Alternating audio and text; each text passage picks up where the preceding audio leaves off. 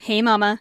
I know getting meals on the table for your family can feel tough, especially finding weeknight friendly meals that everyone in the family will love. There's a good chance it's why you're here, at least I hope so.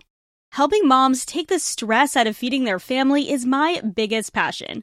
It's why I share with you here, and it's why I created the Healthy Mama Cooking Club. If you've ever wished this podcast came with a weekly done for you dinner plan with a shopping list and meal prep tips, or maybe a recipe library with over 200 family friendly recipes, cooking tips, how to's, and hacks? Well, it does, and it's all in the Healthy Mama Cooking Club over on Patreon. Starting at just $3 a month for access to our 200 plus recipe vault with printable PDF recipes, or $5 a month for weekly done for you dinner plans, plus the recipe vault and bonus podcasts every month, the Healthy Mama Cooking Club is the dinner time solution you're looking for head to patreon.com slash healthymamachris or click the link in the show notes to try it out for a week free and join over 130 other busy mamas making weeknight meals work with the Healthy Mama Cooking Club. I can't wait to see you in there. All right, let's get on with the episode. We as mothers especially have this huge chance, this opportunity, this blessing to like change the world in so many ways. I'm Kristen Dovniak, holistic nutritionist and mama of two, and this is the Healthy Balance Mama podcast, where I believe every mama is a super mama, and you deserve to feel like one too. And you don't need to go on another diet to do it. This is a podcast about ditching the diet dogma, embracing intuitive eating, real food, and living healthy, happy, and whole.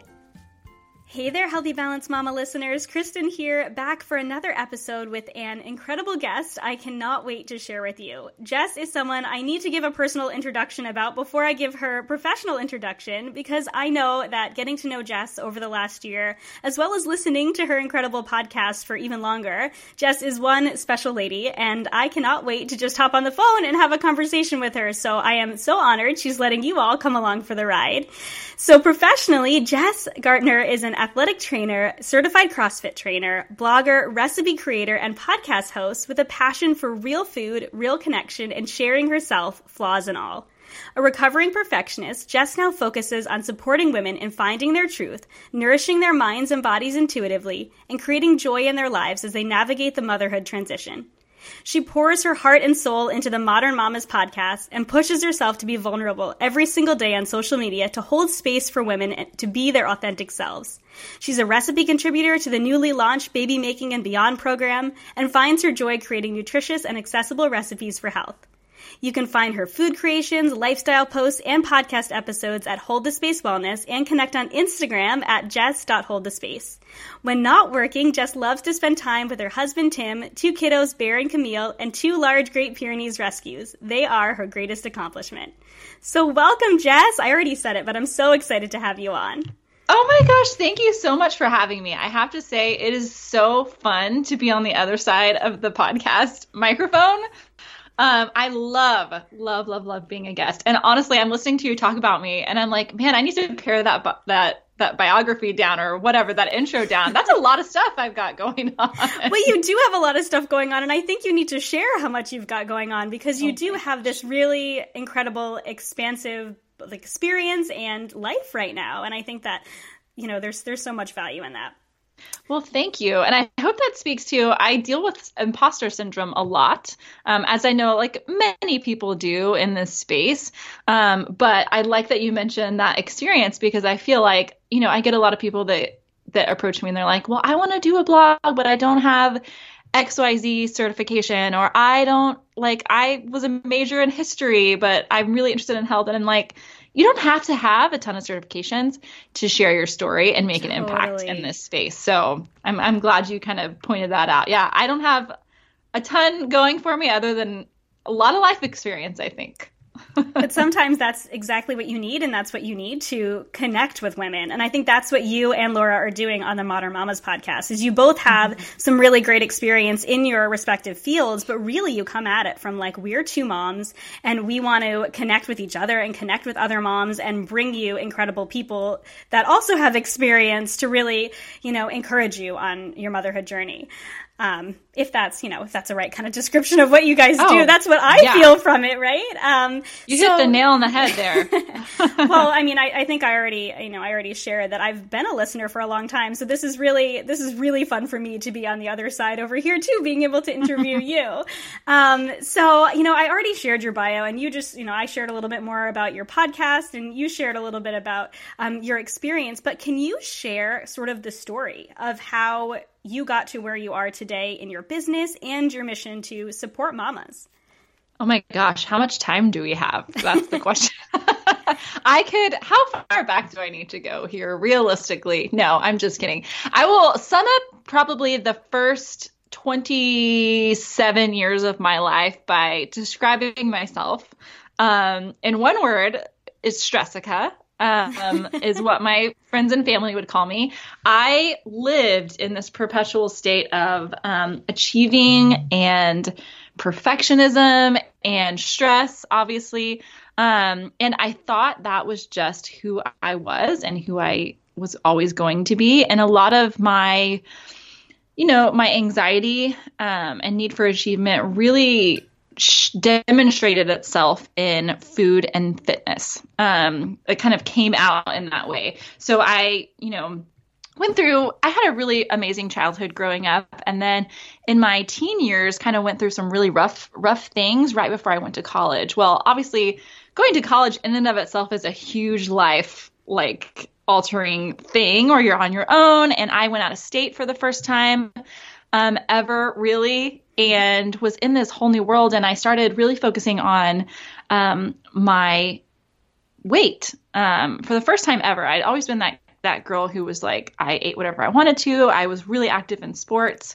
Um, i didn't really care what i looked like at all. And all of a sudden because of all these things going on in my life I was out of control in a lot of ways. So I sought control through food and, and exercise. And I, I was, um, you know, I think I lost, I, I don't really know how much I lost truly, um, because I didn't really know how much I weighed before this whole obsession with my, my body and the food that I was eating and all that stuff started. But, um, I went down to about 90 pounds. I'm 5'3". I'm, I'm small, but like I was muscular. Um, and I really lost probably a good 30 pounds, which is a lot in a small frame. And I weighed and measured, and I weighed myself numerous times a day, and I worked out for like two hours. I was a high achieving in a in a setting that was like very very damaging um, to me, and so that had a huge impact on my life. I I came out of that. Um, I would say anorexia for sure, transitioned to like bulimia. And then from there, I, I never actually sought professional help, but I had enough like self awareness, I guess, which is kind of crazy to be so deep down in that spiral that I still recognized that I needed to change because I was so unhappy. Um, that I, you know, read a lot of books and worked on my relationship with food, and I started coming out of it on the other side. Um, and now happily can say that I don't really struggle with that anymore, and we can talk about that later, I'm sure. But Yeah. um, it really marked my 20s. And, you know, even as I struggled to find health, you know, and get to this place where I am now, um, you know, I've gone through many transitions to where it was like, okay, I'm not afraid of food, but I am, I do want to eat low cal. And then, you know, that's the like fake maple syrup, syrups and like the, you know, I think I, I ate waffles like every single day. And, you know, there's nothing wrong with waffles, but like, my perception of why I was eating those waffles was was skewed. Um, and so, and then I started marathon training, and we've talked about this a little bit, I think, before. Yeah. Uh, but like that became an outlet, kind of like a sneaky outlet at times for me to be like, okay, I don't have a problem with food anymore. Um, but now I'm eating whatever I want to, but I still want to make sure that I don't gain weight. So I'm gonna go run a marathon because it kind of married ev- all the things I could achieve something, I could exercise in the name of like achieving something, and I could also control my weight in a what I thought was a healthy way. Um, and my marathon experience was kind of crazy. Um, I ran it; it was great, and then I like went to the hospital right after. Oh my gosh. I don't my I think I remember marathon. you telling me that story. no, I it was crazy. It was a combination of things. I think I was sick. I didn't drink enough water. We I ran the marathon in Austin, and that's a pretty grueling course. So Anyways, long story really short. This is why I have a podcast because I cannot do anything succinctly, and I have the gift of gab. But um, I met my husband, and he introduced me to CrossFit, and he introduced me to paleo, and even then, so my life changed very dramatically. And I realized I still enjoy running for the meditative aspect of it. Mm-hmm. Um, I love where my mind like it's very meditative to me. Um, but then I also like brought in shorter workouts to my life and I realized the benefit of being strong as well. And it was just kind of like this whole life changing process, obviously meeting your husband, changing your workout routine, changing the way you, you eat, um, and feeling very confident and loved in who you are and not how you look was a huge stepping stone. And so um, we, I really, really changed a lot that year. That was, I think we met when I was 27. Um, and so like my relationship with food was, was so much better. And I've still, even now, seven years later, transitioned out of like a, I don't really live in any sort of camp. I'm not like paleo or keto. Mm-hmm. Um, and I know you're really into intuitive eating and being intuitive about that. I would say I'm, I'm smack dab in that mm-hmm. camp right now. Um, and that goes for exercise too. Um, if I want to run, I'm going to run. If I want to work out, I'm going to, you know, do a kind of a CrossFit style workout. I'm going to do that. And I'm going to do everything in between, whatever feels good and whatever feels doable. And that's a really fun place to be in. Um, I'm just going to like keep talking forever and ever. Just, please stop me if you have questions. No, I I loved listening because I mean our stories are so similar in so many ways. That like struggle with wanting to control and that perfectionism, and then you know I used running as a tool for a really long time, a negative tool, and now I've kind of come into this space where it is more of a positive, you know, or not more of a positive. It is a positive thing in my life, but I'm not only running. I've incorporated more, so I'm just listening and nodding along and going, "Oh yeah, I totally, I totally." Feel where you're at, and I love I love your journey. So continue. okay, well, I'm almost in. I promise because now, so I I met my husband and we you know we are really have a truly happy married marriage for a lot of ways it's not perfect but we are really um, we just found this this rhythm and this partnership that's been amazing. So he's been a huge um, part of my growth as a person. And after we got married, we decided pretty quickly we wanted to have kiddos. And in my mind, it was like, I'm fit. I eat all the right things, check all the boxes. I'm like doing all the things, taking the prenatals. I took the birth class. I we're gonna do a birth center birth. It's going to be quote unquote all natural, even though I kind of detest that word. It's going to be an unmedicated vaginal birth um, because I think all births are natural.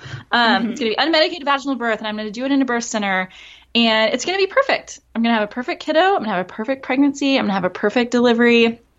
It's going to be exactly what I want. Well, um, my first experience with birth was not what I had planned for. And as a recovering perfectionist, it was it was life changing for me in a lot of ways. Obviously, becoming a mother is life changing no matter how you spin it, but this even more so because I I did have an unmedicated vaginal birth that almost you, you know I was right on the verge of having to transfer to get a C section, mm. um, but I you know labored for weeks of prodromal labor and I pushed for like three hours. I suffered a really, really intense um, tear that required a lot, a lot of recovery. And also, our kiddo had to be transferred to the NICU, which luckily was right across oh. the street. Um, you know, literally probably like 30 minutes after he was born. And so that kind of set the stage for my experience. And unfortunately, while he was totally fine, there was nothing seriously wrong. We did have not the greatest experience um, at the hospital, and it also kind of forced me to realize again and again how out of control of so many things that I was. Um, and so it was this huge awakening um, for me that I don't have control at all. Mm-hmm. And also, I thought that I had done everything that I was supposed to do, and yet I didn't have the experience that I wanted. So we also had a, a pretty rocky nursing relationship that ended up ended up being magical. We we nursed for two years, um, about before we you know, weaned and everything. But um, that was hard. He also had colic and he had acid reflux and oh my gosh, all I was like, this is not the way it's supposed to be. Like I, I would cry and cry every day. And you know, for a while there, I'm like, this is normal. This is people are supposed to be like people have baby blues, quote unquote. Like this is fine. Well, then it gets to be like three, four, six months in, and I'm like, this is not normal. I don't mm. think I'm mm. supposed to feel this way still. Completely overwhelmed, completely anxious. I mean, we wouldn't go anywhere when Bear was a baby because I was afraid he would cry and I wouldn't know what to do. Um, and so it was very, very isolating, like extremely isolating. And I mean, I'll sh- spare you all the details, but eventually we came out of it. I thought I was not going to have a kiddo, another baby for for a good two years until Bear was about right about two. I was I Tim would talk, we would talk about it, and I'd be like, no, I don't want any more kids. I don't want to go through that again. I can't handle it. Um, and finally, you know, we started sleeping, and you know, things start. I began to kind of get the fog lifted, I guess. And I mm. probably a lot of moms kind of shaking their head like yeah that's a real thing it's like oh yeah totally. you're so you're so like involved with like how do i get through this huge transition um that you know it is kind of a fog um and so right about two years we decided we are going to have another kiddo and i was still not 100% sure if that's what i wanted to do but i he was about 80% sure. So I was like, okay, we'll give it a shot. It's probably going to take a couple months, anyways, and I can wrap my mind around it. And we ended up getting pregnant really, really quickly, even more quickly than our first attempt. And we actually ha- had a miscarriage. We miscarried that baby. And it was really a difficult situation, again, because it's challenged me um, that I wasn't in control and that yeah. I did all the right things and I took all my prenatals. I had great health and, you know, all these things, and yet we still had a miscarriage. And it was devastating. It, it really was. We took the time to recover um, physically from it, even, the, and I want to say emotionally, but I don't really feel like you ever recover emotionally from that. But, um, you know, after that miscarriage, though, I do credit it for really making me realize I really did want another baby. I really felt like that this was something that we were supposed to do. Um, and so we got pregnant again fairly quickly. And, you know, I had to go, I was put on progesterone and a couple other things just to make sure, like through the first trimester, that that didn't happen again because they were watching my levels and they were kind of showing signs that this this might occur again. So, um, had a, a fairly easy pregnancy again. Um, wasn't really active my second go around because as you probably know, it, it's much harder to rest and also have time to do activity or do anything with another kiddo already there that's very oh, I mean yes. ours was active. um and so we had like and I am an open book, but like I suffered the second time around, I had like varicose veins in my legs, which were really painful, and apparently they also get worse every time. Oh, um, I didn't know that. Pregnancy. Yeah, kind of crazy. Um, and almost went through the same. I went through that same when Camille. Both of my babies were were late babies. They went like a week overdue, um, both times, and they also were very large for my size. They were like eight and eight and a half pounds and long. Oh, wow. Which I'm like I said, I'm short. I I'm like I don't know where this is coming from. These big, long, giant babies. Um, but Camille's birth was really redemptive. We, I still, even though I was really scared, to have the same experience. Um, we elected to go um, to ha- deliver at a, at a birth center. We had moved towns, and the and the experience started off very similarly. And just so you guys know, Bear was posterior, and I delivered him posterior, which is partly wow. why our our delivery was so intense. Um, he and most babies, a lot of times babies will labor in, in a posterior way, and then as they are coming down the birth canal, they will flip. Right. Um, yeah. The correct. But he just didn't ever flip, which ugh, looking back, that's crazy. But oh my gosh, um, yeah. I had a lot of the same symptoms with Camille during early labor, and I was like, oh my god, this is gonna be the same. Oh my gosh, oh my gosh, and it ended up being nothing like Bear's. She ended up turning. We delivered I think I pushed like maybe 10 minutes in the water, which is what, what I had always wanted to do. Um, we were laughing in between contractions, where that was stark contrast to my first experience. Was like, oh my god, I'm gonna die type thoughts. Like, I can't do this. Yeah. Um, compared to the second go around, so it was really, really redemptive and almost. I mean, it it really. I don't know. It changed things for me, and it was at that point that I decided I needed to share my story because if I have felt like this, and I know that there's tons of mamas out there who have, you know, essentially been in my shoes and done all the right things, quote unquote, and had a delivery that they, you know, didn't necessarily plan for. And I wanted to kind of have a safe place for those people to know that their experience is okay and that their feelings are okay and that what they you know their feelings are valid no matter what that is if they were disappointed if they were sad if it wasn't that big of a deal if you know maybe they planned a c-section and that's okay too like i wanted a space where all birth all motherhood experiences all all of it is okay and acknowledged and people feel empowered to like speak their truth. So that's kind of how the Modern Mamas podcast was born. Um, and then Hold the Space Wellness um, became a thing, and now it's just kind of really grown from there. Long, really, really long story to, to get to the point that that's that's essentially how it's happened.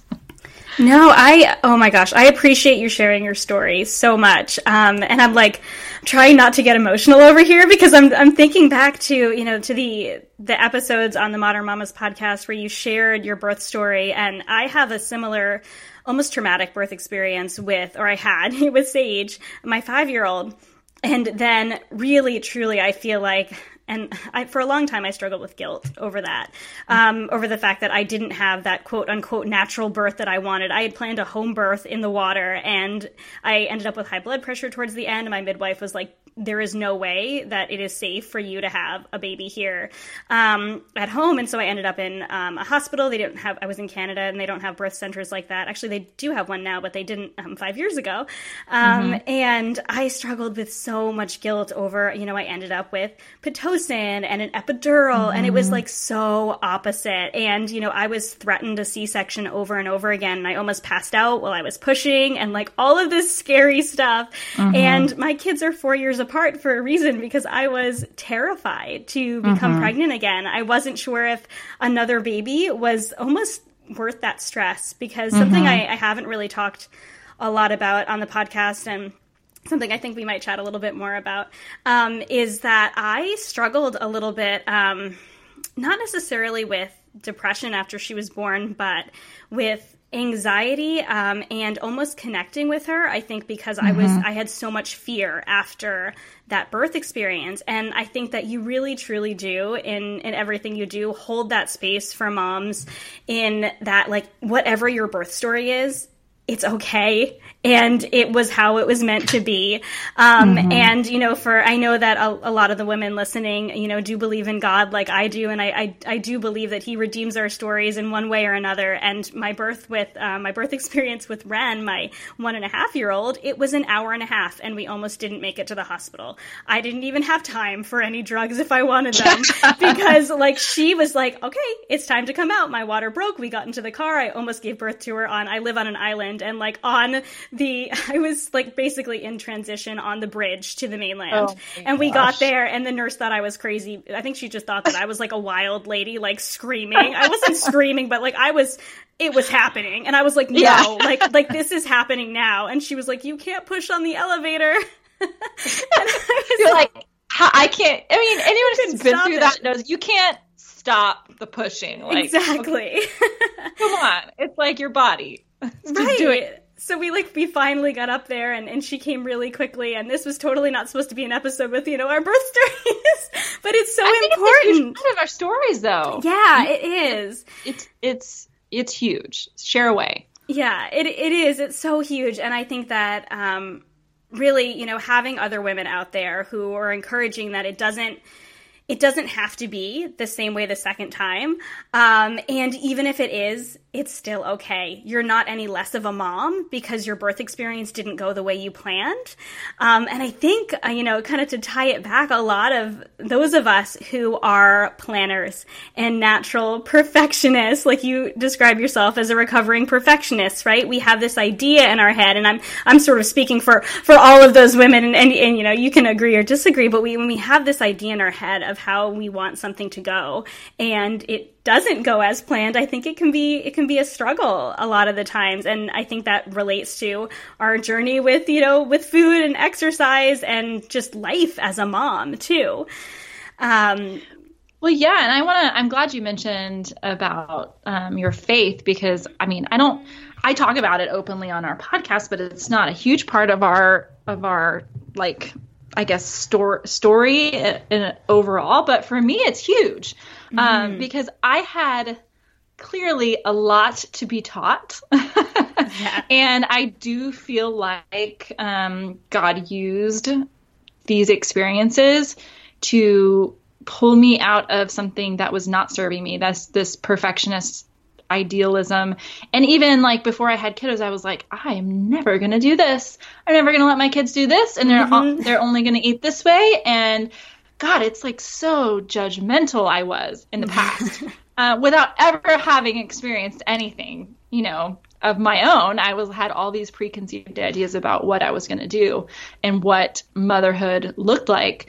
And now, thank God, I really am so grateful for my experience because it's like, I, I mean, it's taught me a deep, deep, deep empathy for all women, um, mm-hmm. mothers are not. Um, just knowing that a lot of us have lived in that space before.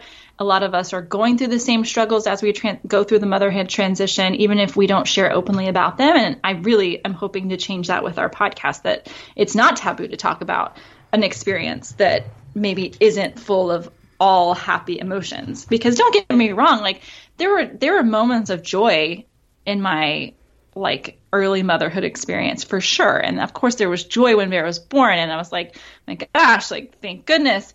But you know, there were also really hard, hard, hard, hard, hard moments that I don't think people bring out into the open enough to where when someone else is experiencing that and they no one has shared with them that, that it can be so difficult that certain things are really hard. They're thinking they're alone. They're thinking nobody else has felt this way before. No one else has gone through what i've gone through because you don't see it. And so like gosh how much more freeing will, would it be if people just talked about the hard parts too? You know Totally. I totally know. and I, I, I, love that you are, you are bringing the hard parts of motherhood into light because there is so much joy in motherhood. It's amazing. And I talk about this a lot. Like it's one of the most amazing journeys, but it is also one of the hardest. And I think that we, we do. We need to surround moms and, and really just give them a big virtual hug and tell them that it's going to be okay. you know, and that, yeah, we do all have different experiences, but a lot of us have similar experiences too. And and, be um, and have that space, you know, for them to to share their own stories with the people around them too. So I think that even you know if a woman is is not in the public space sharing their stories, if they're listening to you know you and the guests on your and Laura and the guests on your podcast, um, and even listening to me share about you know food and intuitive eating, and and they you know maybe they don't ever connect with me or they don't ever connect with you and Laura, but they you know come out and they take what they heard and they use it to encourage someone else. I really think that there's a ripple effect from women, you know, knowing that they're not alone and being able to encourage another woman too. Totally. 100%. So, how did then? How do you think that your you know, yourself as this recovering perfectionist really changed in the if this makes sense, I guess, um, in the transition to motherhood. So like so how did motherhood really I guess change your perspective on perfectionism? Oh my gosh. Um oh gosh. I mean in every single way starting from really starting from the delivery process and now on Bear's almost 6. He'll be 6 in August. Um it has been every step of the way. It has been God nudging me and showing me in multiple ways that I do not have control, nor do I need control. and nor is that attainable. Um, that perfectionism is not attainable. Had I never experienced what I experienced, I would have continually lived my life trying to achieve perfection, thinking that I could, thinking mm-hmm. that if I mm-hmm. just did X, Y, Z a little bit better, um, I would I would get there. If I lost just a few more pounds, I would be perfect. If I, you know, exercised a little bit more, then I would be a better quote unquote athlete. And really what it what it did for me was, you know, teach me that you can do everything that you think is going to make you perfect um, and still quote unquote fall short because really what it did was it it ripped away the the idea that there is anything that's perfect do you know what I mean? Mm-hmm. Like, at least here on this earth, there's nothing that I can ever aim for that's going to be perfect.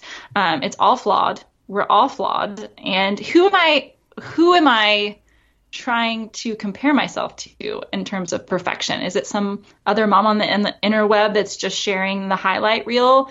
Like, is that perfect? No. Like, we know that that's not perfect. Um, so it's it's an illusion, and I'm so glad that I was exposed to that fact because it's my life is so much happier even even considering all of the like difficulty and the pain and the postpartum depression and anxiety and all the things that I've been through, I can now say on the other side, like I've learned to relinquish that control. I mean, not always, because again, I'm not perfect. Mm-hmm. I'm definitely not perfect. There are days, especially when I feel like there's a I'm overwhelmed, that I really grasp for those straws to try and control. Um, but in the end, it's like I'm so much happier knowing that I'm not in control and that there's nothing I could do that will ever um, make me perfect. And there's a million things I can do that will make me good. Right? Like, I love that quote. There's, I love that. Not, there's not one way to be a perfect mother, but there's a million ways to be a good one. And so I had to really, like, I mean, that's just, I live by that, you know? I don't know if that answered your question, but oh no, totally. I love that. And you know what, popped into my head is I don't even know where I got this from, but I heard this in early motherhood that you know we're all the perfect mothers until we become one, right? And it's it ties into what you were talking about earlier and feeling like you were going to do motherhood this one way, right? And I think that is still in that you know that perfectionist mindset that we are going to do it this way because that's the way we're going to do it, and then we become moms and we have to let go of it or else we do, I think, live in this perpetual state of dissatisfaction with ourselves, with our motherhood, um, and you know, yeah, just ourselves as a whole. So no, I I love that. So yeah. I want to, if you if you're okay with it, dig a little bit more into some of the things that you've struggled with. Um, so yeah. I I always value your transparency on the podcast and on social media, especially. Um, you've been really honest, and you have already been on the podcast today um, about your struggles with anxiety and depression, um, both you know just after having kids and then at different times in your life. And you did a post on Instagram recently um, on tools to pull yourself out of a low season, and mm-hmm. I was mm-hmm. wondering if you could share some of those here with my listeners because this isn't something that we have dug into on the podcast yet, but I know how many mamas, even just in my own life, like good friends. And so if I have this many good friends dealing with this kind of stress and anxiety and depression as moms, I know that there's women out there who, who need to hear more about that. So can you share a little bit more? Oh, yeah, totally. This is one of my favorite topics to talk about. Um, and I will say, I mean, people that know me they probably know me like like I said the the first 27 years of my life and then the, the second i guess and plus more um, is kind of like a completely different person. And so i was stressed anxious depressed. I mean really battled that quite frequently throughout my life. Just very un more more ups and downs than i probably care to admit. Um, and so you know, over the last, like I said, seven, eight years, things have really shifted a lot. And I live mostly, full disclosure, I live mostly 90% of the time in a state of really amazing joy. Um, mm. joy and high energy and i'm i truly 100% am not faking that i am really happy even when things are hard even when things are like stressful. You know, we took a bunch of we had a bunch of job shifts leaping into like entrepreneurship and my husband as well and moving and new kids and all these things that would make anyone stressed. And of course, like there's moments where I, I deal with that. Um, but at the end of the day, it's usually like it's okay. It's okay. Like no matter what's what's going to happen, it's okay. And I and I have to say, a lot of that does come from my faith um, mm-hmm. and getting more in tune with that and knowing that like just having a trust um, in that. But also on the other side, on the flip side, there's a lot of practical things that I've done to help me stay mentally as healthy as possible as I as I possibly can um, throughout the ups and downs because there are going to be ups and downs no matter who you are, right? Like no one can stay happy 20 20 year 20 what did i say 20 100% of the time. Maybe even 20% of the time. Yeah it depends no on the can, day right? Yeah it depends on the day um and so like that happens to me it happens to me just like it happens to everybody else there's there's periods of this like just low i, I call it like low energy mm-hmm. um that's kind of the way i describe it but um practically i cannot say enough about therapy yeah. um being like number like priority number one. Um, and whether that's a traditional counselor or, like a Christian based counselor, because there are many really good ones in both veins, depending on your beliefs, um, that can really be a safe place and teach you tools to um, not necessarily never feel sad again, but how do you handle that the sad periods of your life and how do you also get yourself out of those periods. Um, and so I would say therapy number one. And then, so recently it's fresh on my mind, like you said, I posted about it, but I went, I had, I mean, amazing things happening in my life, a successful, booming business, really amazing friendships and connections, like following a passion, a true passion. I, I'm living out my dreams. And I still, for a period of about two, three weeks, very recently, it was like, I I'm done. Like I I don't know what it is. Like I just need I feel sad. I feel like unmotivated. I feel, you know, like I don't want to talk to anybody.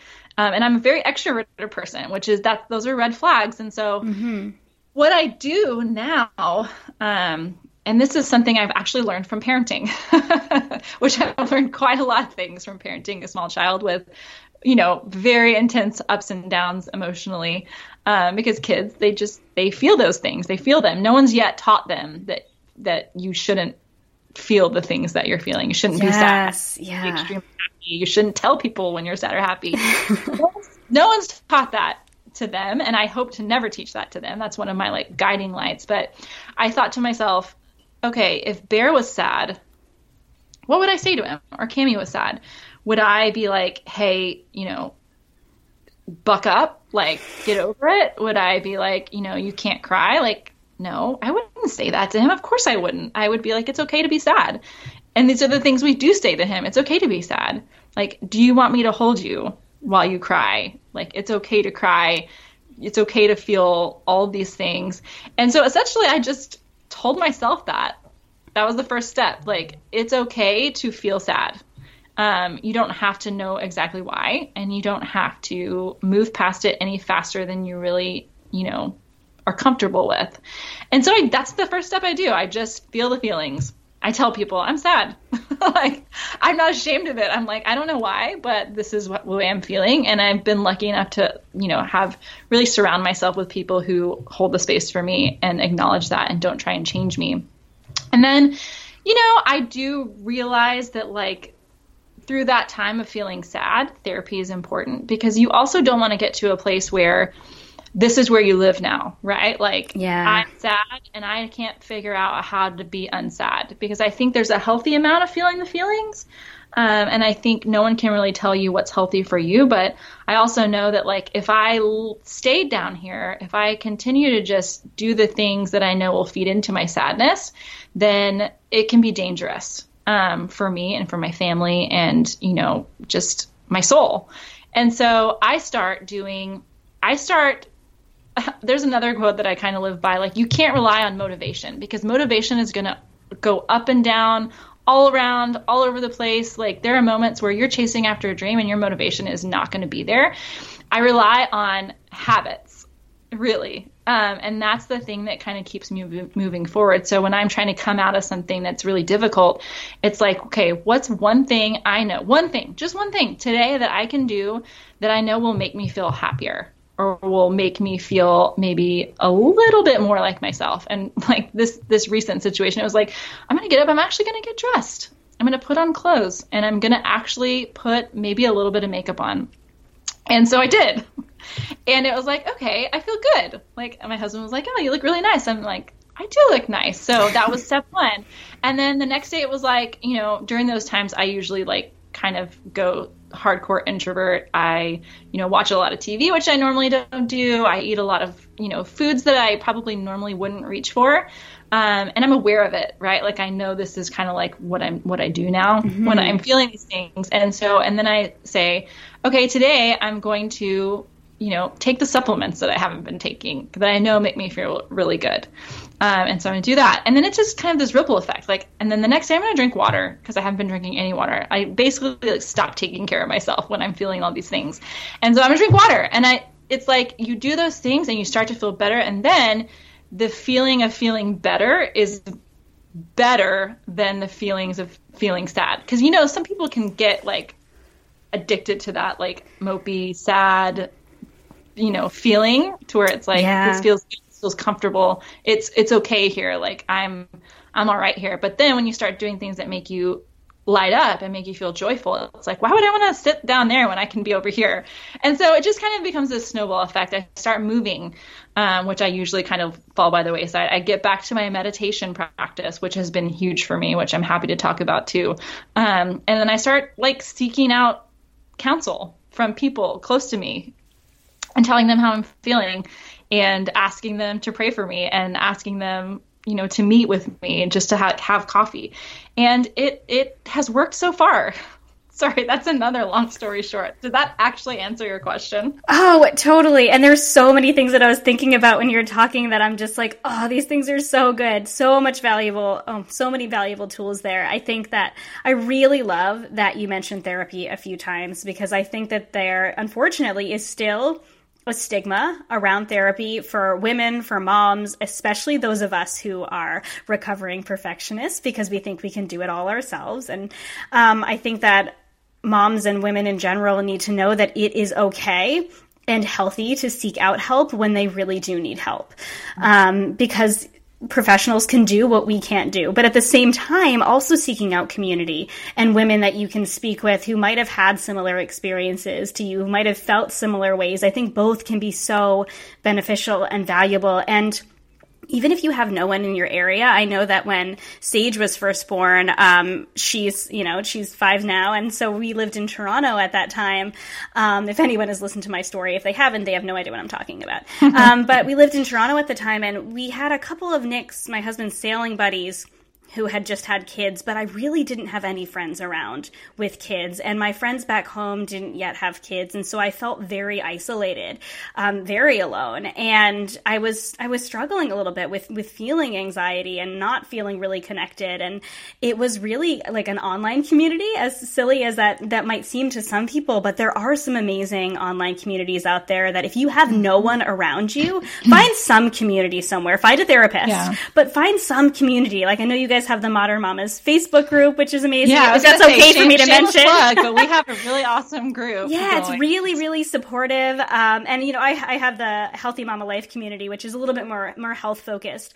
Um, but really, you know, women lifting up other women. Um, I think it's it's really important to have that community, um, and just know that it's yeah, just having, I guess, having other women around who tell you that it is okay to share your feelings. I think first and foremost, a lot of us tend to, you know, kind of, I guess, maybe not pretend that our feelings don't exist, but we feel like it's it's wrong to mm-hmm. to feel our feelings and to experience our feelings but that really is the first step and then i love that um, I'm just kind of thinking about all the things you said that I, I think were so amazing that um, it really is the little steps. And we talk about that in terms of health here on the podcast too, because I'm so big on, you know, intuitive eating isn't just about eating when you're hungry and stopping when you're full. It's about finding real, true nourishment that works for you. So, how mm-hmm. can you mm-hmm. develop habits that feel really good to you? And I, I think the same thing, like you were talking about, when you're in that low place, what is one thing that you can do today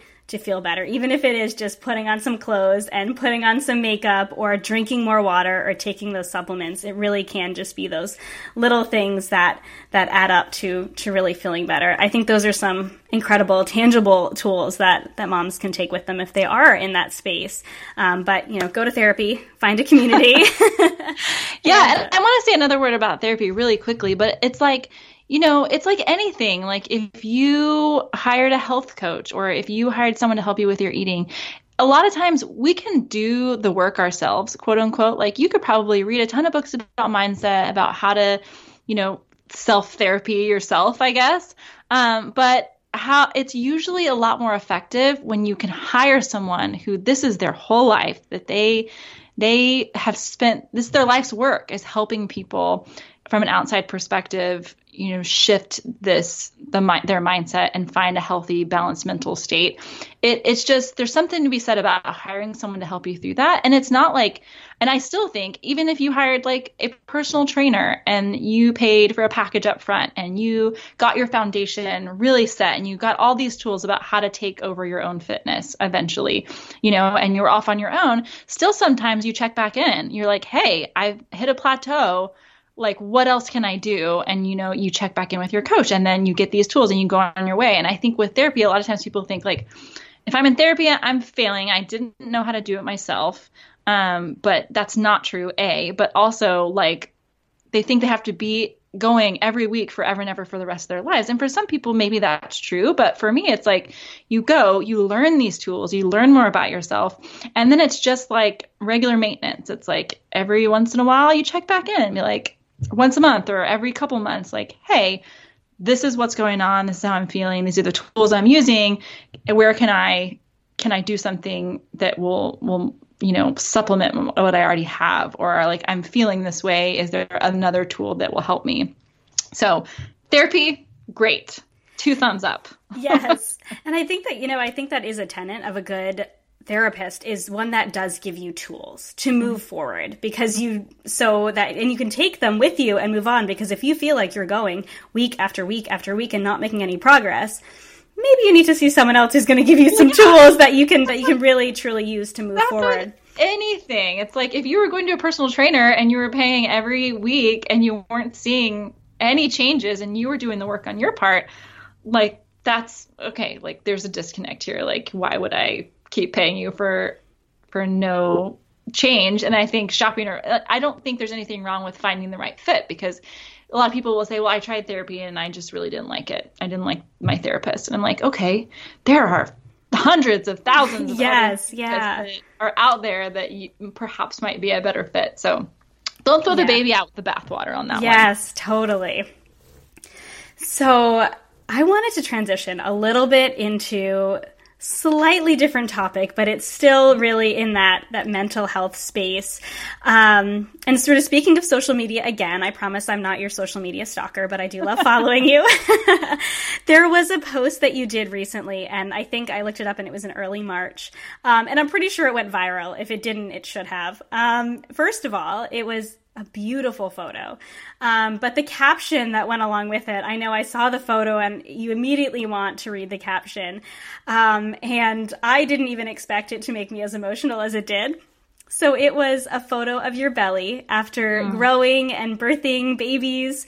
Um, but it was what your son said after seeing the photo mm. that really got to me. So can you share about that moment and oh how oh you've come to the place you are with your body image? Yeah. Oh my gosh. That what a wild ride that has been too. Um, so that photo is kind of the culmination of like my my journey with with my my the relationship I have with my body.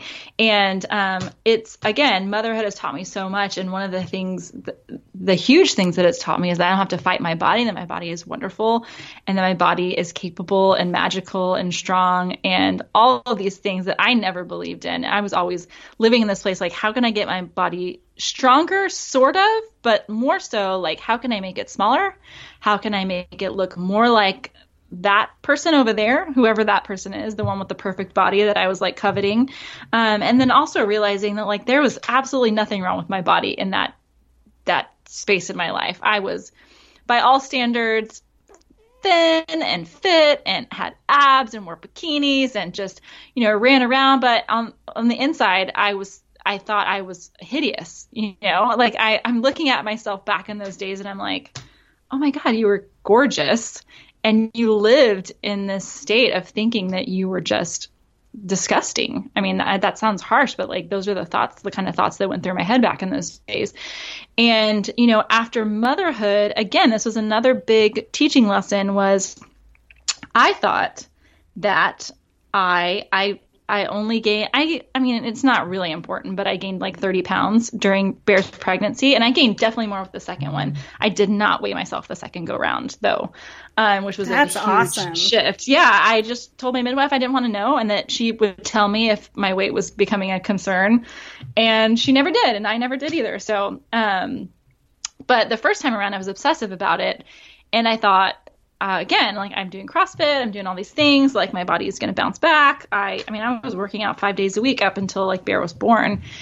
And my mom, you know, was small, and my sister, who had had a kiddo before me, I thought my genetics are great. Like, this is going to be wonderful. And I like didn't really have a ton of stretch marks. And again, in my na, na, na what's it called? Na- naivety. Yeah, I was naive. naivety. naivety. I know. Now I'm trying to. you know what we're trying to say. In my naive state, I thought that I would just, you know, walk out of that hospital and I would be back to my myself a couple days later, my quote unquote myself. Um, and that did not happen. and um, I remember thinking, I still look seven months pregnant mm-hmm. and it's i'm like two weeks postpartum like what is going on and of course you know everyone's like oh it'll you know it'll go back to normal it'll shrink back down everything's fine well, it did, obviously, to a certain degree, but like my body does not look like I did not have a baby. And for a long time, I was wanting to look like I never had a child. And that was a huge shift for me. I have a diastasis recti, which that split in the abdominal wall. Um, mine is really severe. It's it's probably surgical grade. Um, I'm, I've done a lot as a birth fit coach um, you know, as an athletic trainer, like the physical aspect of my recovery, I've, I've worked really hard on. But now I, you know, having set told myself, I have done everything I can, and this is the way my body looks. I'm not going to starve myself. I'm not mm-hmm. going to try some crazy, you know, fad diet. I'm not going to try some weird supplement that someone tells me is going to like make my stretch marks go away. I'm not going to exercise for 5 hours a day to change this very in the scheme of things um, unimportant thing about me. I'm not going to waste any more mental time focused on this as part of like who I am because it's the least interesting thing about me. And but I mean it took me a long time to get there because I would cry and I'd be like, "Oh my god, I'm never going to wear a bikini again. What is my husband going to think of me?" Well, turns out he still loves me no matter what. Mm-hmm. And, you know, he doesn't care what I look like. He's proud of my body. He's proud of the fact that like it's birthed two children which has been huge um, in my my journey with myself just his support and like unconditional love. But also like i do know for a fact even if he wasn't i would still be here because i have done that like mental work and that like just the hard work to get here. So all that to say my body has never bounced back. And it definitely holds on to you know while i'm nursing again i wasn't that person who like lost all the baby weight because I was nursing and like, you know, and then some. I, you know, my body, I think just because being kind of small um, holds on to, you know, extra fat for nursing fuel so that I can, you know, support the life of another human being. Right. Yeah. Um, and so it was a lot of things that I had to kind of go through to get to this point where it's like, okay, I'm totally fine with this. If I never wear a bikini again, it was the least important thing in my life. And if I wanted to wear a bikini now with the way that my stomach looks, I would.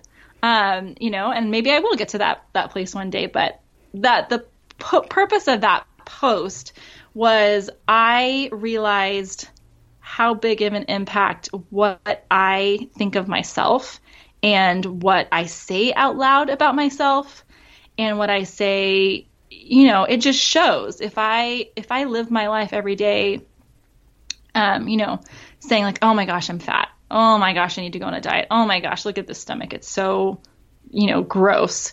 Um, my kids hear everything that I yeah. say, and you know this. The first time they say a curse word, you're like, "Where did you hear that from?" You're like, "Oh, dang it! That one time I said something." yeah. Um, you know, they heard us, and um, so I really realized the impact of what I how I think about myself and how I how, how I talk to myself, and especially now having a daughter, um, you know, that's even more so important. But honestly, I feel like with my son, it's just as important because he, because he's one day going to have a wife, a daughter, a girlfriend, you know, he has a sister, he's going to have women in his life regardless. And if he's part of the problem, thinking that a woman has to look a certain way to be good, quote unquote, or perfect, um, then I'm not doing my job. I'm not doing my job breaking the cycle. Um, I'm just creating more of what I struggled so hard against. And so the, that post was a moment where I was, I took the photo. I didn't really know what I was going to say about it, um, but I knew I wanted to kind of put it out for the world to see because again, I think the more the more people see bodies like mine who are not perfect um, by society standards. I'm always doing air quotes because I think again, perfect is an illusion. Right. Um, the the less like the the more yucky it becomes because a lot of times people look at maybe people looked at my picture and they were like, "Ew, that's gross," um, but maybe they saw it and they were like, "Oh, okay, that's what it looks like after you have a baby sometimes. Um, and it becomes more of a normal thing. But for him, I was editing the photo and he came by. He was like, he had his little Lego airplane and he stopped and he kind of looked at the screen and he was like, you know, I kept expect. I just paused. I didn't say anything. I was waiting for him to talk because he's a very truthful kid, and I thought honestly he was gonna say, "Ew, that's gross," because I mean, to a little kid's eyes, it's like probably not the most attractive looking thing in the world. But um, he didn't say anything for a long time, and then I was like, I was like, what do you think about Mama's belly in that picture? And he was like, I think it's great.